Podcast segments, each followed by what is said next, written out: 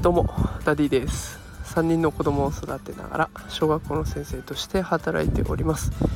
さあ今日は土曜日ですね。皆さんいかがお過ごしでしょうか？え今日はちょっと外の風が強くて、まあ、収録いつも外でしているんですけれどもゴーゴーゴーゴー言うと思います。お聞お聞き苦しい点があると思いますがご容赦ください、えー、さて今日はですね自己 PR ができるようになるコツということで配信していこうと思います。と今回この内容を配信しようと思った背景なんですけれども先日中学校の先生と話す機会がありましてそこで高校入試の話題になりました。高校入試ではどうやらですね自己 PR をするという場面が出てくるそうで、まあ、中学校でもその対策として自己 PR を、ま、面接と見立てて話してもらったりとかあとは文章にして書いてもらったりという練習をするらしいんですがそこで多くの子たちが「先生自分にいいところなんてありません」ということを言うそうです。自分のことをあまり理解できていないと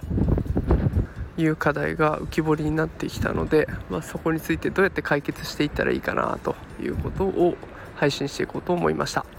えー、またその前に自己 PR ができなくなると、まあ、この直近である高校受験だけじゃなくて、まあ、子どもたちの今後の未来のことを考えると国際化社会が進んでいくことが予想されます。で外国の人たちはディベートだったりとか自分の意見を堂々と述べていくっていう授業も多くしている関係上やっぱり自分の考えをどんどんどんどんアピールしてきますでそこの人たちと対等にやりやり渡っていかないといけないっていう子どもたちの未来を考えると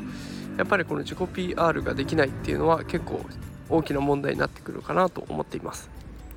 えでは早速どうやったらこの自己 PR 自分の良さっていうのを理解してもらえるのかっていうところ話を移っていきます、えポイントが2つあると思っていて1つ目は会話、え2つ目がポートフォリオ記録ですね。だと考えています。ではこれ順に説明していきたいと思います。1つ目の会話ですがえ子どもたちに自分の良さを見つけなさいとか自分の良さを考えて生活しなさいと言ってもなかなかそういったことは見つけられません。えっと、子どもたちっていうのはもう毎日毎日自分のこと手一杯です見ている世界で、え全てが完結してしまっていて、ま、客観的に自分を見るなんていうことはかなり高度なことなので、えー、とてもじゃないけどできません。でそうなってくると周りの人がどんな言葉をその子にかけているかっていうのが鍵になってきます。周りの子が例えばその子に対していつも頑張ってるわね偉いわね努力家だねっていうことを伝えてあげればあ僕は努力することができるんだという良さを感じ取るかもしれませんしいつもいろんなことを考えて工夫するよねっていうことを教えられれば話しかけられればあ僕はこういう発想力が豊かなのかもしれないなと気づくかもしれません。子どもの良さっていうのは周りの人からの声で形づけられていきます。だから我々先生も、えー、結構意識しながらその子の良さに気づいてもらえるような声かけをするように心がけています。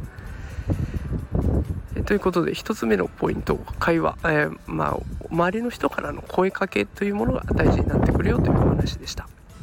では、えー、2つ目ですね。2つ目はポートフォリオ記録になります、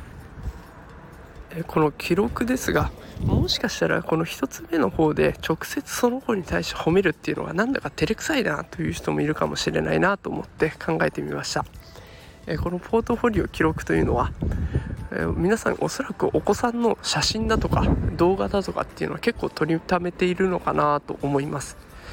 でこの動画とか写真だったら褒めるのって結構ハードルが下がりませんかね？あの時こういうことやってて本当に偉かったと思うのよねとか。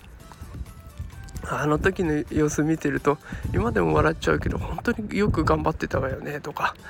その時の様子を褒めてあげる。その時の良さを伝えてあげるっていうところは結構楽にできるんじゃないかなと思ってます。えー、ということでポートフォリオをきっかけにしてその子の良さに気づかせてあげる、